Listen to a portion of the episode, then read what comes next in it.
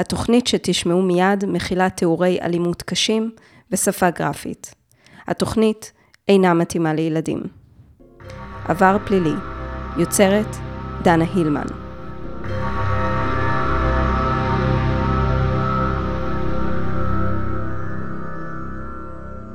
היום אנחנו חוזרים על אותו בוקר, בו אחת צהריים, בשני בדצמבר של שנת 1997.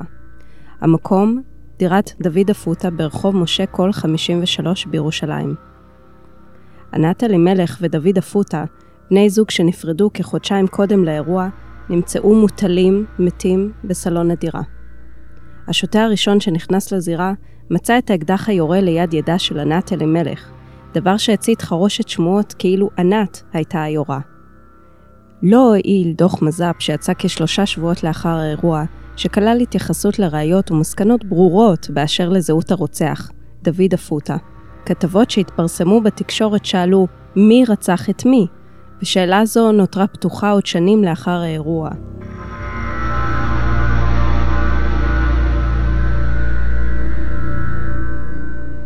בתוכנית הקודמת שוחחנו על ההליך המשפטי הממושך שיזמה משפחתה של ענת אלימלך בתביעתה להוכיח בקביעה משפטית חד משמעית שהיא זו שנרצחה ולא זו שרצחה. הליך שהסתיים בקביעה הנחרצת שאכן דוד אפוטה הוא הרוצח.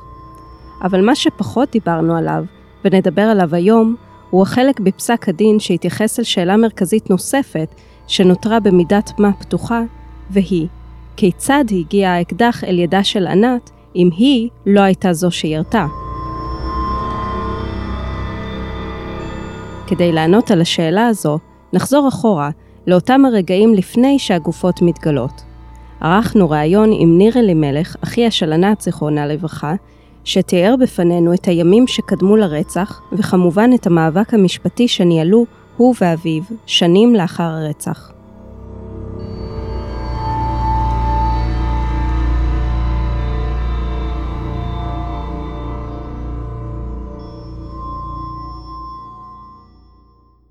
בן כמה היית כשקרה הרצח? 27. ובאיזה שלב בחיים זה תפס אותך? אמ, חזרתי, הייתי אחרי הצבא, הייתי בבלגיה שלוש שנים, הייתי מאבטח בשגרירות ובאלעל. חזרתי, נולד הילד שלי הראשון, אני חושב שאז הייתי כבר אה, אבא לשניים אם אני לא טועה.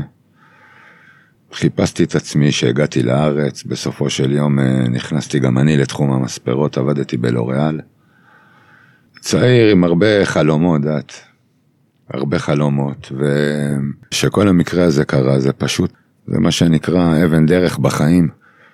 כי למחרת בבוקר שום דבר כבר לא אותו דבר כמו שהוא היה, ומפה בערך 12 אה, שנה קדימה זה היה אה, משהו אחר לגמרי, מאוד אינטנסיבי.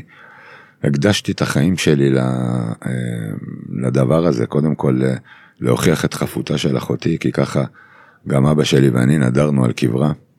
וזה מה שעשיתי בחיים, כאילו לא עניין אותי אה, כלום. ולצד כל הדבר הזה, גם צריך להישאר אה, נורמלי, וצריך אה, לדעת שיש לך משפחה, ילדים, חיים מעבר לכל הדבר הזה. ולהיות אתה עצמך, לחוות אה, גם את עצמך. אני רוצה להגיד לך, גם אמרתי את זה ב...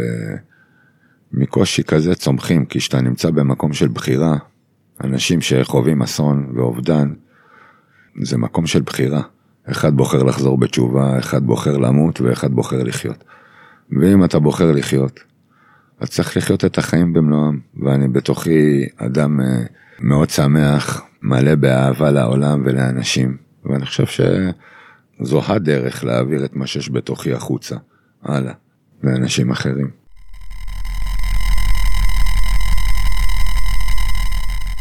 אבי אלימלך, אביה של ענת, עומד בחזית הבניין, מודאג. היא לא הייתה אמורה להיות פה, ובכל זאת מצא את מכוניתה חונה במקום. לאחר שאין קול ואין עונה, לא מהדירה ולא במכשירי הטלפון של השניים, והדירה נעולה, הוא מחליט לקרוא לאחיו הקרוב של דוד אפוטה, יוסף. יוסף מגיע ומזעיק את המשטרה. לאחר הגעת המשטרה, גם אחיו השני של דוד, שמואל, מגיע למקום.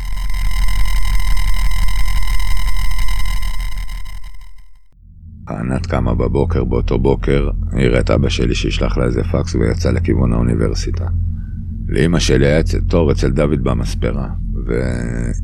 ממש היא... הייתם קרובים. כן, והגיעה, אפילו שענת לא הייתה איתה.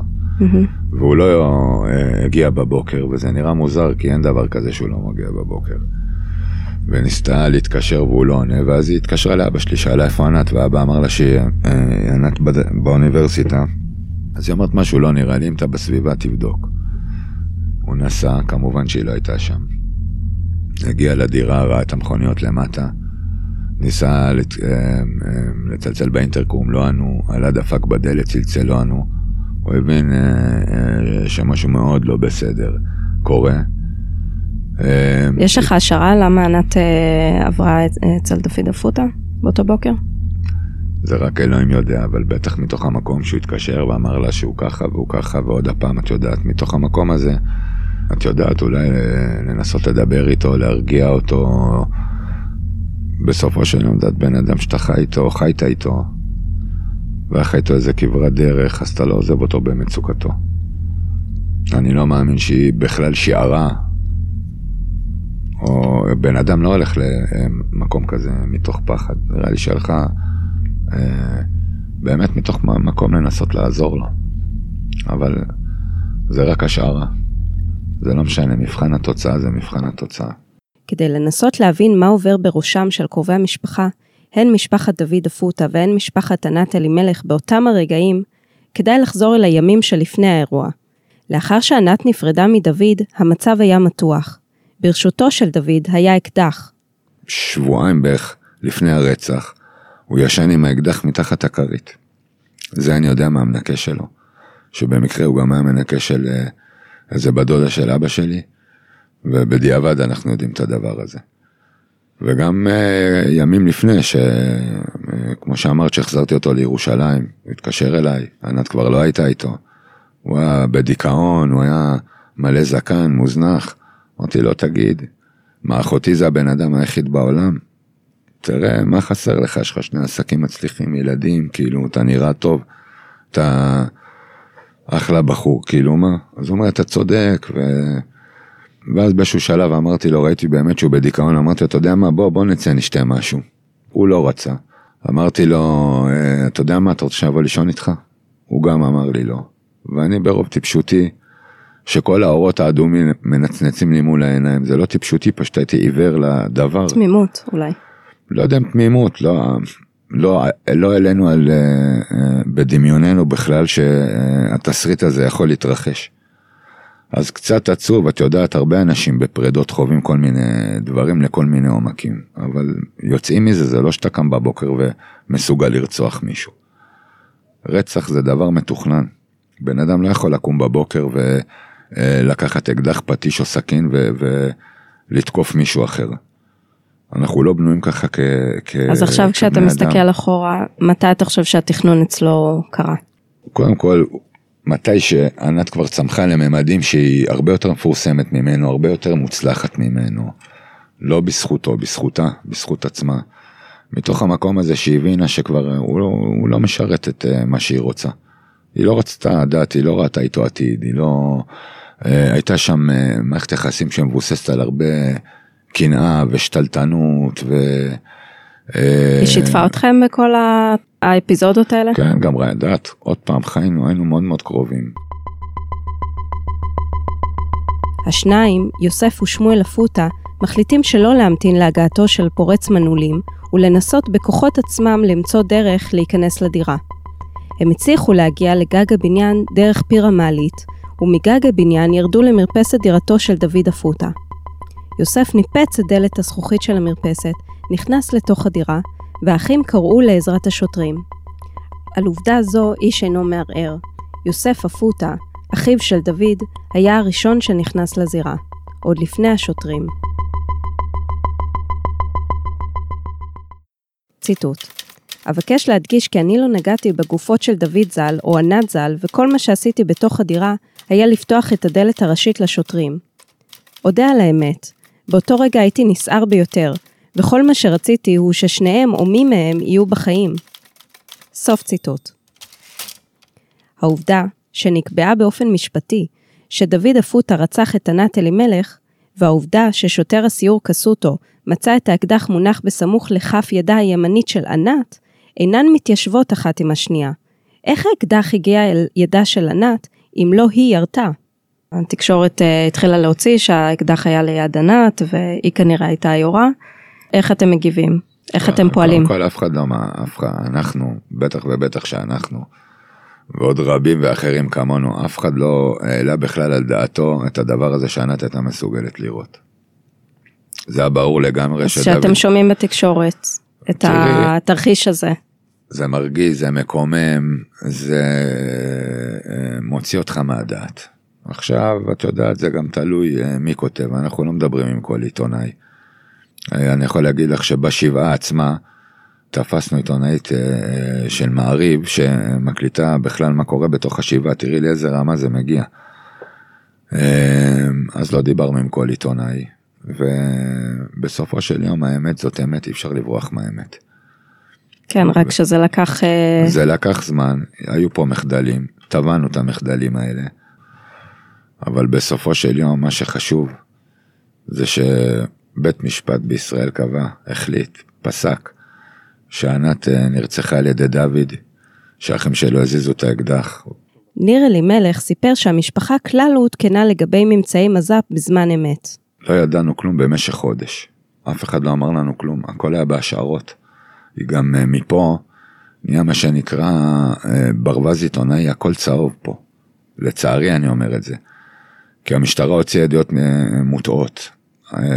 ענת לא נרצחה רק על ידי דוד. היא נרצחה על ידי האחים שלו, היא נרצחה על ידי חברת קדישא כי קברו אותה במקום של מתאבדים וספק יהודים. היא נרצחה על ידי פרופסור איש האיס, האיש המשומד הזה שישב בראש המכון הפתולוגי במשך שנים ונרצחה על ידי התקשורת וגם לפעמים על ידי חלקים מהחברה. זה גלגל. תחשבי, ענת הייתה כזאת טהורה ותמימה, ולאן הדבר הזה הגיע? זה חוצה את גבולות ההיגיון בכלל. אמ, אני יכול להגיד לך שאני עליתי לזהות את הגופות באותו יום, כי אני הבן משפחה היחיד שהיה בזירה, וקודם כל זיהיתי אותו, ופשוט ראיתי אותו ממש כמו שראיתי אותו יומיים לפני. הסתכלתי לו בעיניים, כבר ידעתי מה קרה. ועברתי לענת, נתתי, הייתה יפהפה, העיניים שלה גם היו פתוחות. עצמתי לה את העיניים, נתתי לה נשיקה בשם כולם, ובאותו רגע, מה אני אגיד לך, באותו רגע משהו בתוכי מת. העפתי מבט אחרון על הבית, בית שהכרתי אותו כמו הבית שלי. הבלוק מכתבים צהוב על השולחן, הוא הגדיל איזה תמונה של ענת לממדים ממש ממש גדולים שהוא הניח אותה לטלוויזיה והתמונה הזו עד היום אצלי בבית. עשיתי כזה סריקה בניסיון אני להבין בכלל מה קורה. באיזה שעה זה היה? אני חושב משהו בסביבות הצהריים. הכל היה שם כאוס למטה, זה היה יום טעון.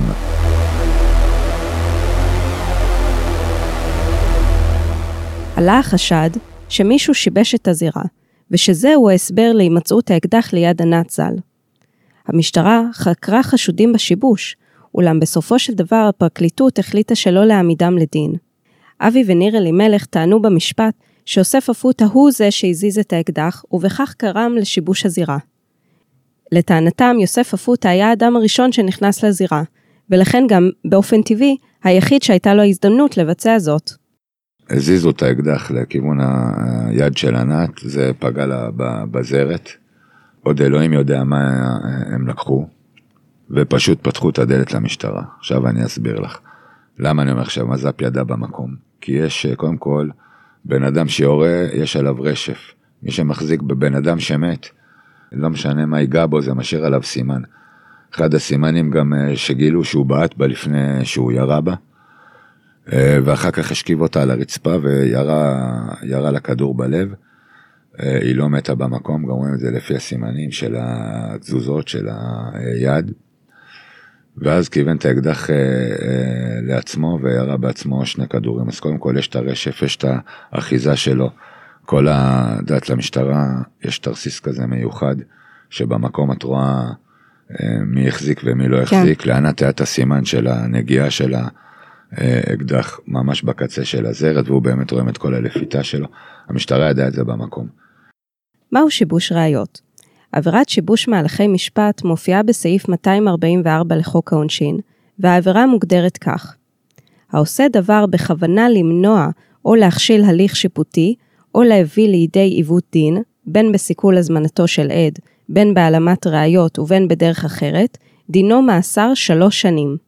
כלומר, מדברים על תרחיש של אדם שעושה מעשה כלשהו במטרה לחבל בהליך המשפטי, או למנוע את המשפט עצמו, דבר שעלול לפגוע בחקר האמת ולהוביל לעיוות דין. המדינה מעוניינת, כמובן, להגן על אזרחיה ולמנוע עיוות דין, ולכן יש לה אינטרס ברור למנוע שיבוש ראיות. מדובר בעבירה חמורה באופן כללי, וכשמדובר בשיבוש הליכי משפט בתיק רצח, זו האשמה חמורה על אחת כמה וכמה. יוסף אפוטה טען להגנתו, ציטוט: לא הזזתי, בוודאי לא בכוונה ולדעתי לא בכלל, אקדח או כל דבר אחר. מעבר לכך, גם לא הייתה לי הזדמנות כלשהי, הזמן שבו הייתי לבדי היה שניות ספורות. סוף ציטוט. כלומר, לטענתו, פרק הזמן שחלף מהרגע שהאחים קראו לעזרת השוטרים ועד הגעת השוטרים לדירה, היה כזה שלא מאפשר שום שיבוש שכזה, פרק זמן קצר מאוד. כמה זמן הוא זמן מספיק כדי לשבש זירה? כיצד בודקים דבר כזה בכלל? יוסף טען שהזמן שחלף מזמן כניסתו לדירה ועד הופעת השוטרים בדלת לאחר שפתח להם מבפנים, היה שניות בודדות. לעומת זאת, התובעים הזכירו שמדובר היה בדירה בקומה חמישית בבניין. הם ערכו סימולציה וראו שזמן ההגעה מחזית הבניין עד לדלת הדירה הוא לפחות דקה וחצי.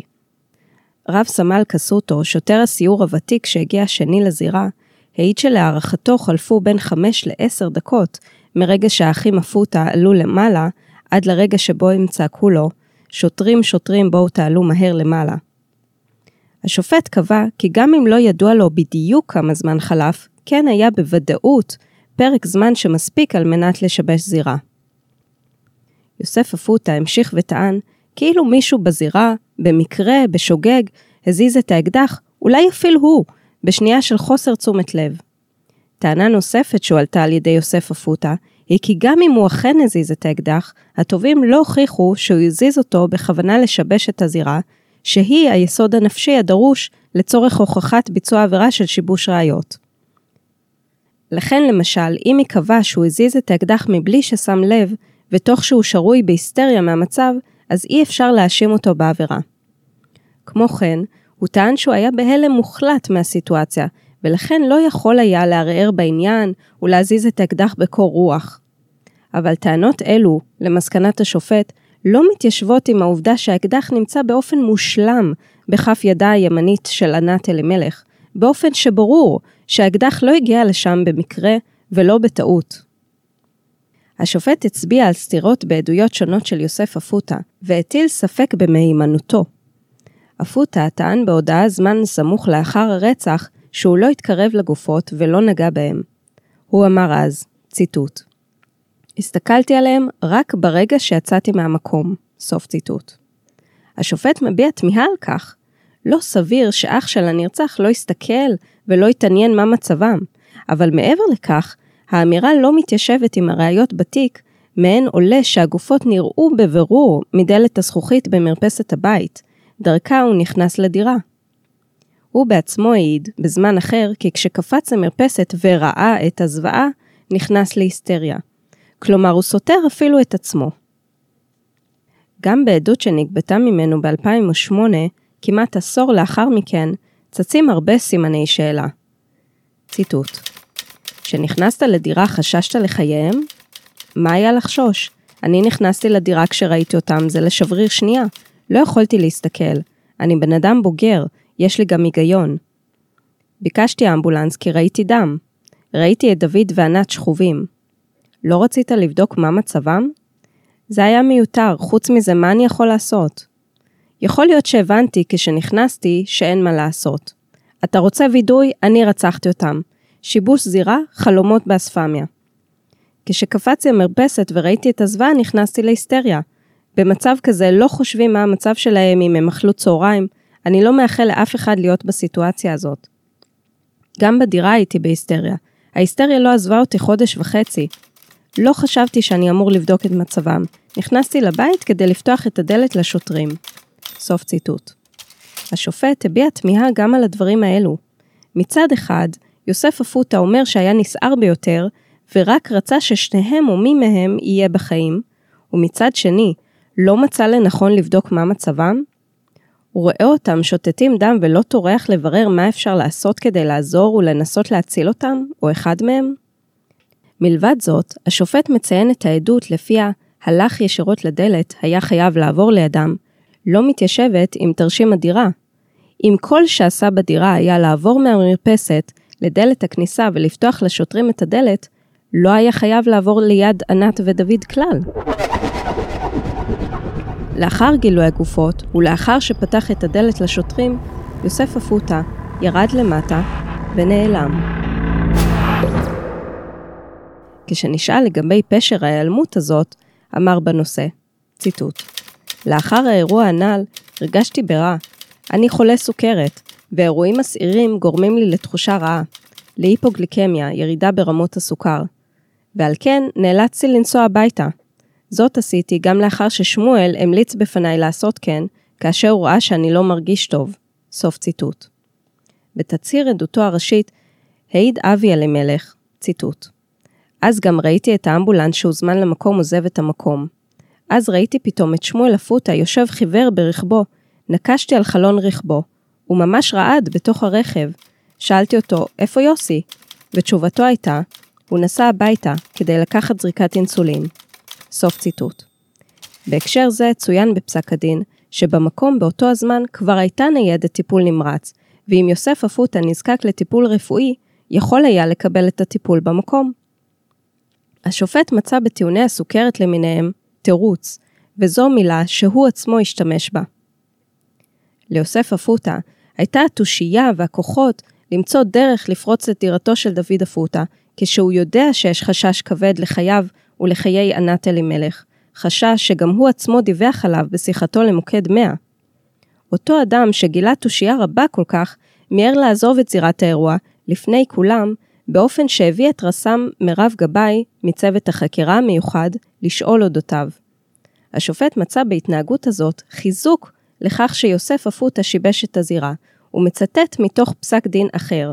ציטוט: יש שהתנהגות מפלילה של נאשם, שאין לה הסבר אמין ומניח את הדעת, די בה כראייה נסיבתית, ועל אחת כמה וכמה כשאליה מצטרפות ראיות אחרות, ולו גם משניות, כדי להוות בסיס להרשעה בפלילים. סוף ציטוט. ועוד מוסיף, ציטוט, כל זאת כאשר יש בהתנהגות כדי להצביע על תחושת אשם המקננת בליבו. סוף ציטוט.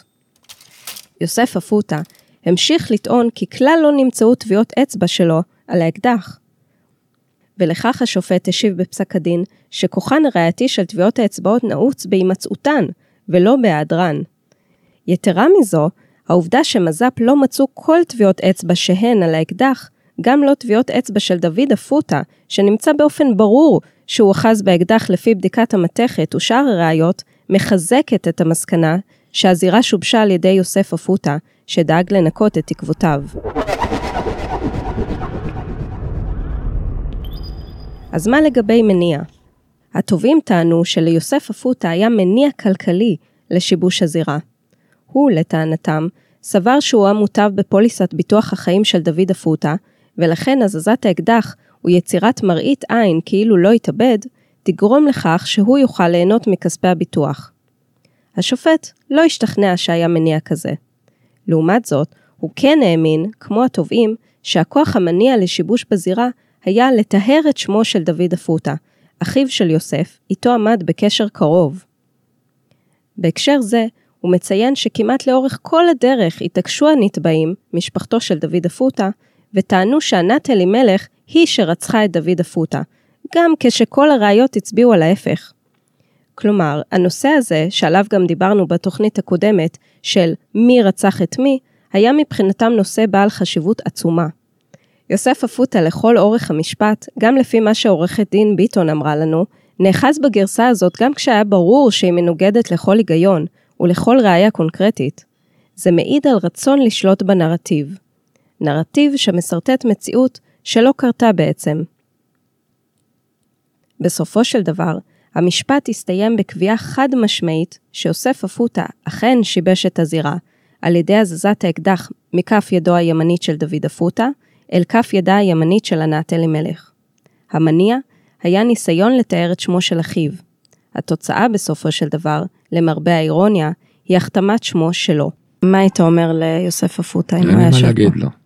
הוא בן אדם, אין לי מה להגיד לו. את יודעת, מי שמסוגל לעשות דבר כזה, אה, עזבי את זה שהוא שפל והוא איש נאלח, הוא, הוא לא מעניין אותי אפילו. באמת אני אומר לך, זה, זה, כאילו, מה יש להגיד?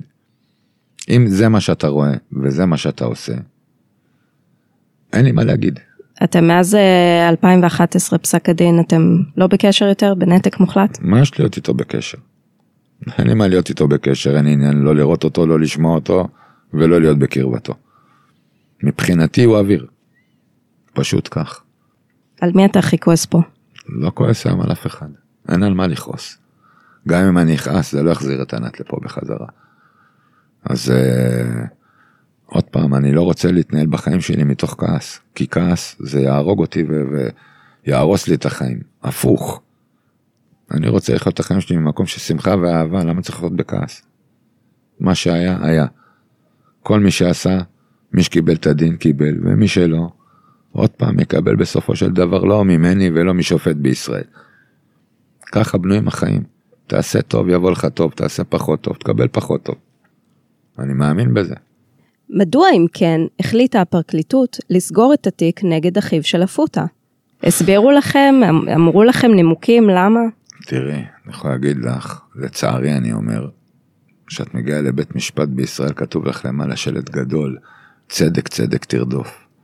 אז אני אומר, אתה רק יכול לרדוף אחריו. המשפט פה מיושן, החוקים פה ישנים. זה אבסורד בישראל שנפגעי עבירה כמונו, שאנחנו התובעים, אנחנו תבענו, אבא ואני תבענו. אנחנו צריכים להוכיח את הטענות שלנו. ניהלנו משפט רצח בבית דין למשפחה. זה חסר תקדים, אני חושב ברמה עולמית. אז את יודעת, אני לא, אני לא עורך דין ופחות התעסקתי, בשביל זה יש את אה, יפעת, את יפעת ביטון, פרופסור יפעת ביטון, שהיא חלק מהמשפחה שלנו בחיי. שזה העבודה שלה, ואפשר לדעת, ומה שאני הייתי צריך לעשות במקומות שהייתי צריך להביא הוכחות לטענות, אז הפכתי את העולם בשביל להביא את מה שצריך. והיות וגם הייתי פרונטלית במשפט, אה, ואני יכול להגיד לך שזה לא פשוט, לראות את כולם עומדים ומשקרים בלי להניד עפעף אפילו. איך הרגשת עם זה? לראות את, לא אה, בשקט, אפוטה. היו, היו פעמים שקמתי ופשוט עשיתי פרובוקציה כי לא יעלה על הדעת, זה הכעיס אותי. זה הכעיס אותי, ואת רואה בן אדם בשפת גוף שלו, ב- ב- בהזעה שלו, ברעד שלו, בקול שלו, ברעד של הקול שלו.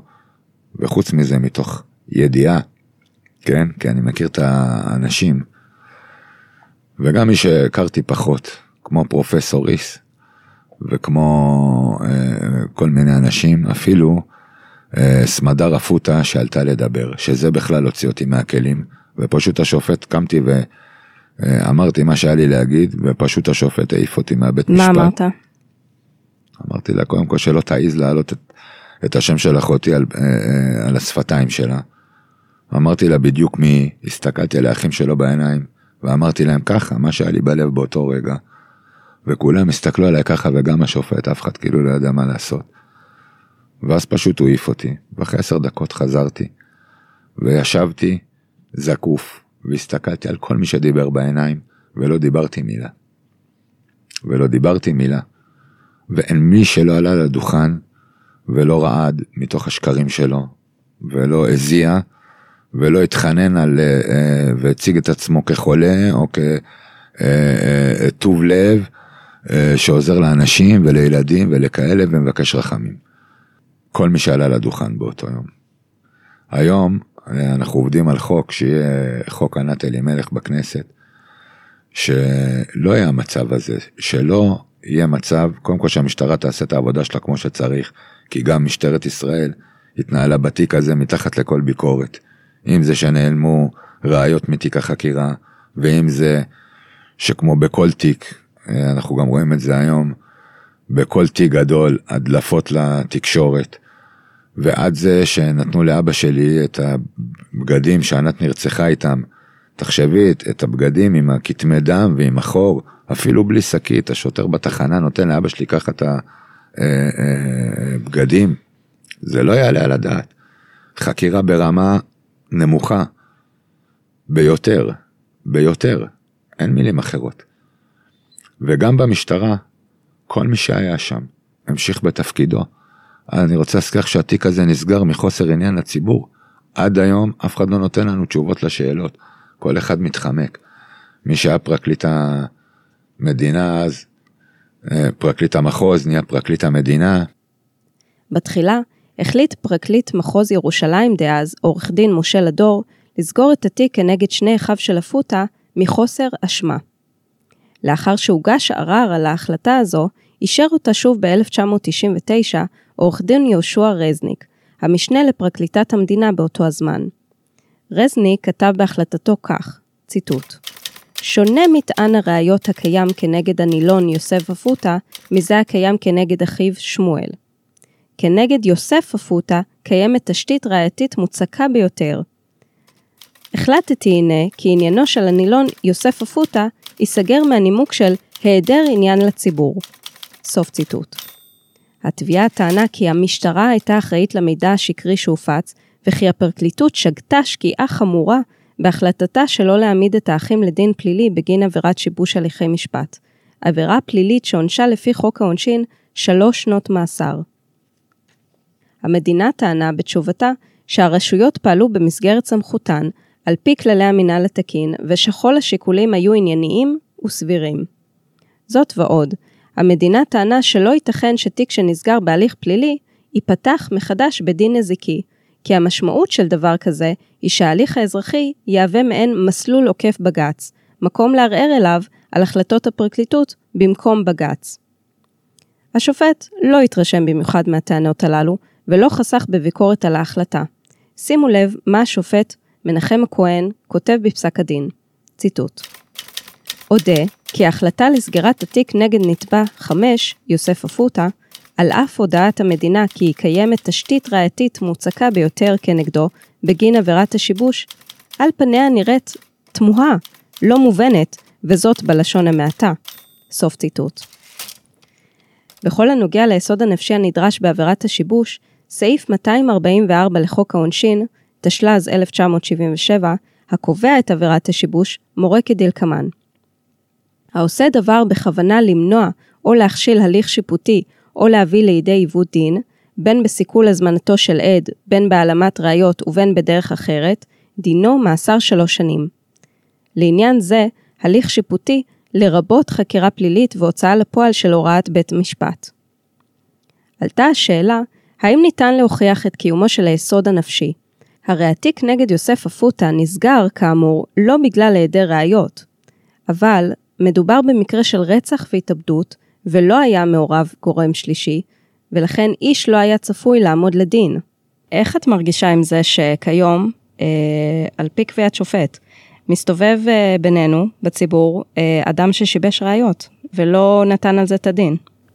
תראי, זו תחושה קשה. אה, אני חושבת שדעתי אם אני מסתכלת על החצי המלא של הכוס, אז אין ספק שהאדם הזה לפני המשפט הזה, את מתייחסת ליוסי אפוטה כמובן, כן. האחיו של הרוצח, שנקבע בפסק הדין באופן פוזיטיבי שהוא שיבש את זירת הרצח.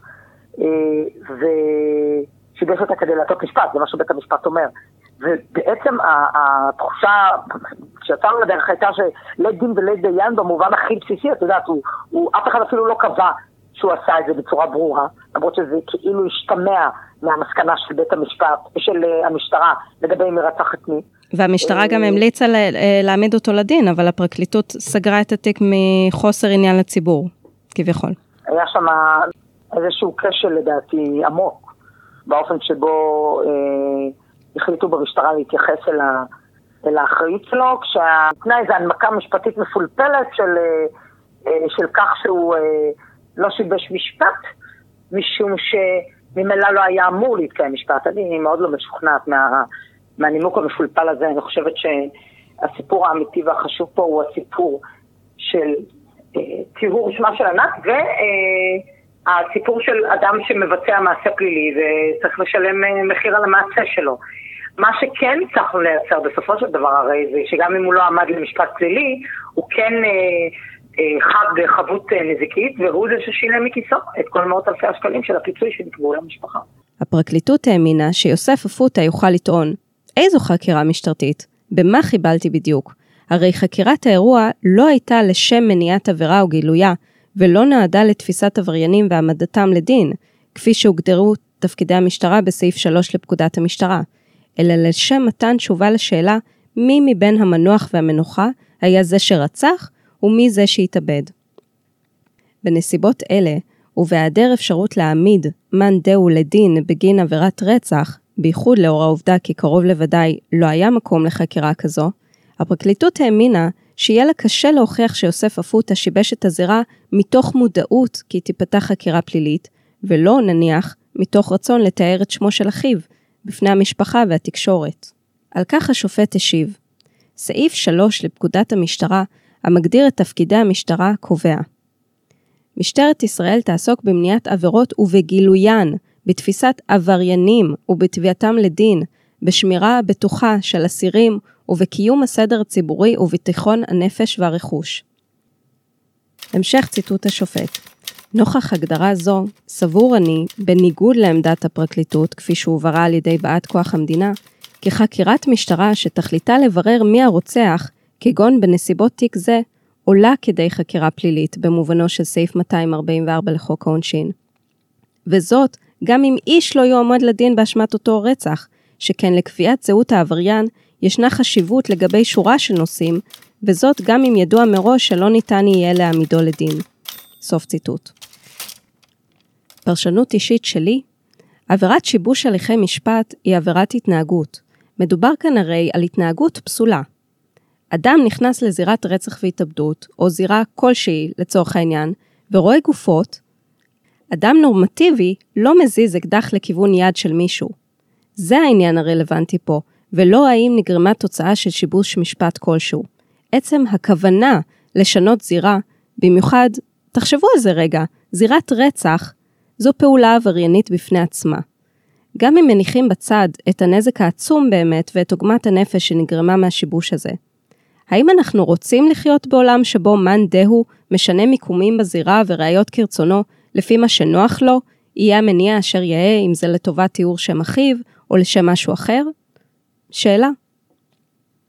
השופט הזכיר גם הוא את העובדה שמדובר בעבירת התנהגות ולא עבירה מסוג תוצאה. עבירות מסוג תוצאה מזהים בחוק העונשין לפי ההתחלה הגורם ל. כלומר, היסוד העובדתי חייב להיות שתוצאה מסוימת ספציפית נגרמה. ואילו עבירת התנהגות היא עבירה שעצם המעשה פלוס הכוונה, ללא קשר לתוצאה, הם כשלעצמם פסולים. למשל, תקיפה זוהי עבירת התנהגות. לא נדרשת תוצאה מסוימת, ולכן לא נדרשת זיקה בין הרכיב ההתנהגותי לבין התוצאה. במילים אחרות, התוצאה ומה קרה בעקבות אותו שיבוש פשוט לא רלוונטיים לעניין האשמה בעבירה. למרות הקביעה הברורה הזאת של השופט כי יוסף אפוטה שיבש ראיות, הנזק כמובן כבר נעשה. אפסו כוחותיהם של משפחתה של ענת אלימלך ז"ל להילחם בממסד. המאבק התיש אותם, והותיר אותם מרוקנים. ואנחנו אה, משפחת הקורבן. עד היום, הרווחה אפילו במדינת ישראל, טלפון אחד לא קיבלנו. תקשיבי, זה, זה מחדלים כבר ברמה של מדינה. עוד פעם, מתוך המקום הזה, מתוך כל הדבר הזה וכל הכאוס הזה, את צריכה עדיין להישאר את, ואת צריכה עדיין להישאר נורמלית, ואת צריכה עדיין, עם כל המלחמות בתחנות רוח, לדעת גם מתי די. אנחנו לא טבענו לא בשביל כסף, קבענו כי ככה נדרנו, קיבלנו את מה שרצינו בפסיקה הראשונה. כל השאר, אם זה לא השופט, יש שופט בשמיים, ואני לא יכול לשנות. עוד פעם, אני לא יכול לשנות את הקיים, זה עובדה, קיימת. עכשיו מפה יש לי בחירה, או שאני אשאר ממורמר ומתוסכל, ולהגיד, אתה יודע, תמיד שאתה אומר למישהו, הוא עשה לי, הוא רצח לי, הוא לקח לי, הוא לא קיבל את העונש. ואיפה אני בכל הסיפור הזה? מה יצא לי מזה שאני אגיד, הוא? אני מסתכל על עצמי. תקשיב, אני עברתי שנים מאוד, באמת, אינטנסיביות וקשות. עכשיו, או שאתה חכם, או שאתה טיפש. אין באמצע. יכולתי גם להיות בכעס ומרמור כל חיי. מה יוצא לי מזה? הם היו מקבלים את העונש שלהם? לא. היה קורה משהו אחר, הגלגל היה חוזר אחורה, ענת הייתה יושבת פה לידי, גם כן לא. הייתי הורס את עצמי. פשוט מאוד, אותי ואת הקרובים אלה ואת הילדים המהממים שלי. ואני בחרתי בדרך אחרת, כי הדבר הזה לא מקדם, לא משרת לא את המטרות שלי, ולא לא את, את מה שאני באמת. אז את יודעת, מגיע שלב שאתה צריך להבין, ביום שהבנתי שזה ככה, וזה פוגע בי, אמרתי, סטופ, מרגע זה, עד כאן. לא רוצה לחיות בכעס. כעס ו- וקורבנות, עוד פעם, זה הורג את הבן אדם. הם נשארו עם התקווה שמשהו ישתנה. אם לא בשבילם, לטובת החברה ולטובת נשים אחרות שחיות בצל האלימות. אני לא יכול לשבת מנגד ולראות מה שקורה פה. זה... איך אתה מרגיש באמת כל פעם שיש דיווח על עוד אישה שנרצחת, עוד אישה שנאנסה, עוד אישה שסובלת מהתעללות? מה זה מציף בך? זה רק מחזק אותי במה שאני עושה, וזה רק מראה לי את עומק הבעיה שפה. אני מדבר על זה גם בהרצאות, אנחנו עם קורבני במהותנו. עכשיו אם נשב בשקט, לא קורה כלום. ואני חושב שיש לי השפעה, ואני חושב שמי ששומע אותי לא נשאר אדיש. ומי שרואה לא נשאר אדיש. כי לכולנו זה הילדים שלנו, זה האנשים שלנו, זה, אה, יודעת, האנשים שקרובים אלינו. ואם הנתונים בישראל מראים היום אה, שאחת לשלוש, ארבע נשים בישראל אה, חיה תחת אלימות, זה אומר שאנחנו בבעיה גדולה, כי אנחנו יודעים להגיע לחלל, ואנחנו טובים בהייטק, ומתפארים בעצמנו במלא מלא דברים, ובלוויינים, ובלא יודע מה. ואנחנו נכשלים בעצמנו, שזה הזוי. כי בסופו של יום תחשבי איזה דורות אנחנו מגדלים. מה יהיה? אם לא באמת נעשה משהו, אז הכי קל לא לעשות כלום. וכאילו הכי קשה לעשות, אבל זה ממלא אותי. וכל אישה כזו שאני מצליח להציל, או להעיר לה, זה עולם ומלואו. באמת, יש פה, יש פה גם הרבה סיפוק.